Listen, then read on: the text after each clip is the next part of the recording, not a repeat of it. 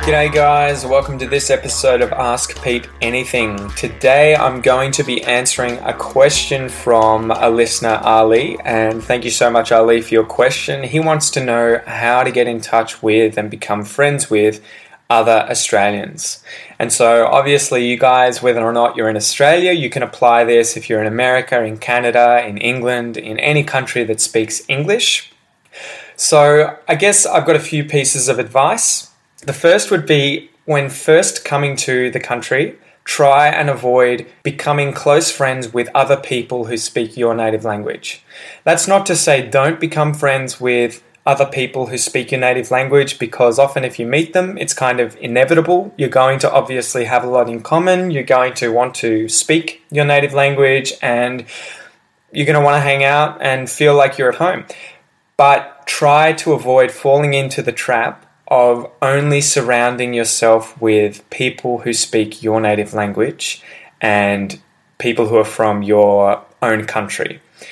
Because I feel like a lot of the people who do this in Melbourne end up in that trap of only spending time with other people from their home country and only speaking their native language. And so you miss out on being able to practice English, on being able to become fluent and reach a high level in English, and on meeting a lot of Australians, let alone all the other people who speak English that live in Melbourne or in Australia or any other country that is an English speaking country.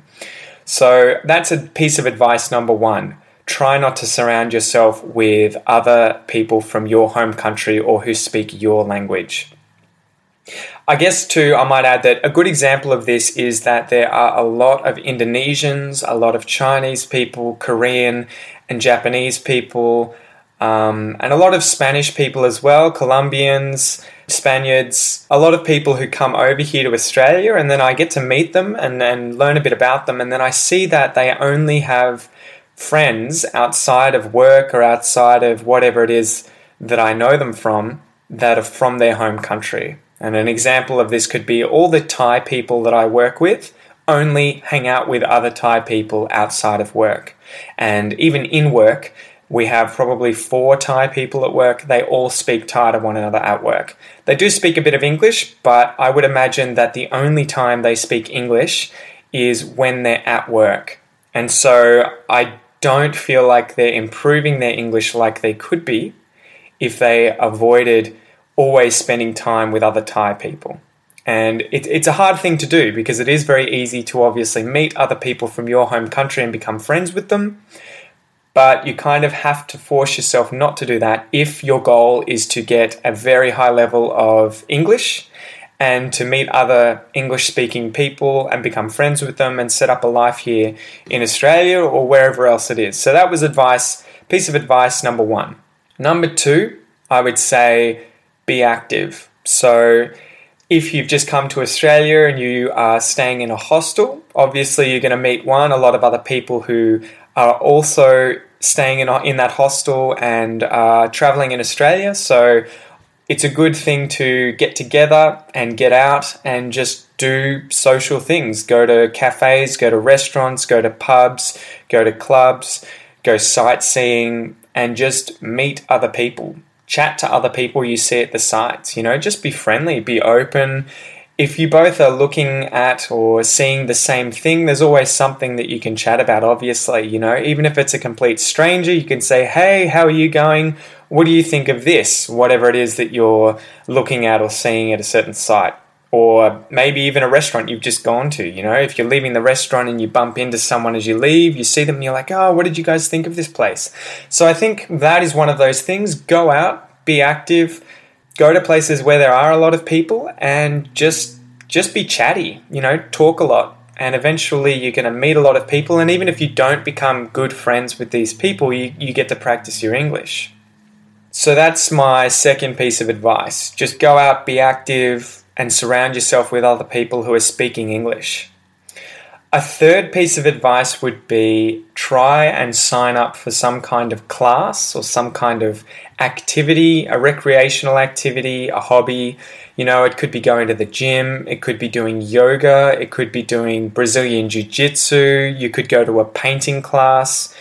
You might even go rock climbing, any of these kinds of things where there are going to be a lot of other people around interested in the same thing that you're doing who have the same hobby, the same interest. You're going to certainly have a lot in common if it's something that you like and it's something you do on a regular basis. So you do it quite often and you're seeing those people all the time.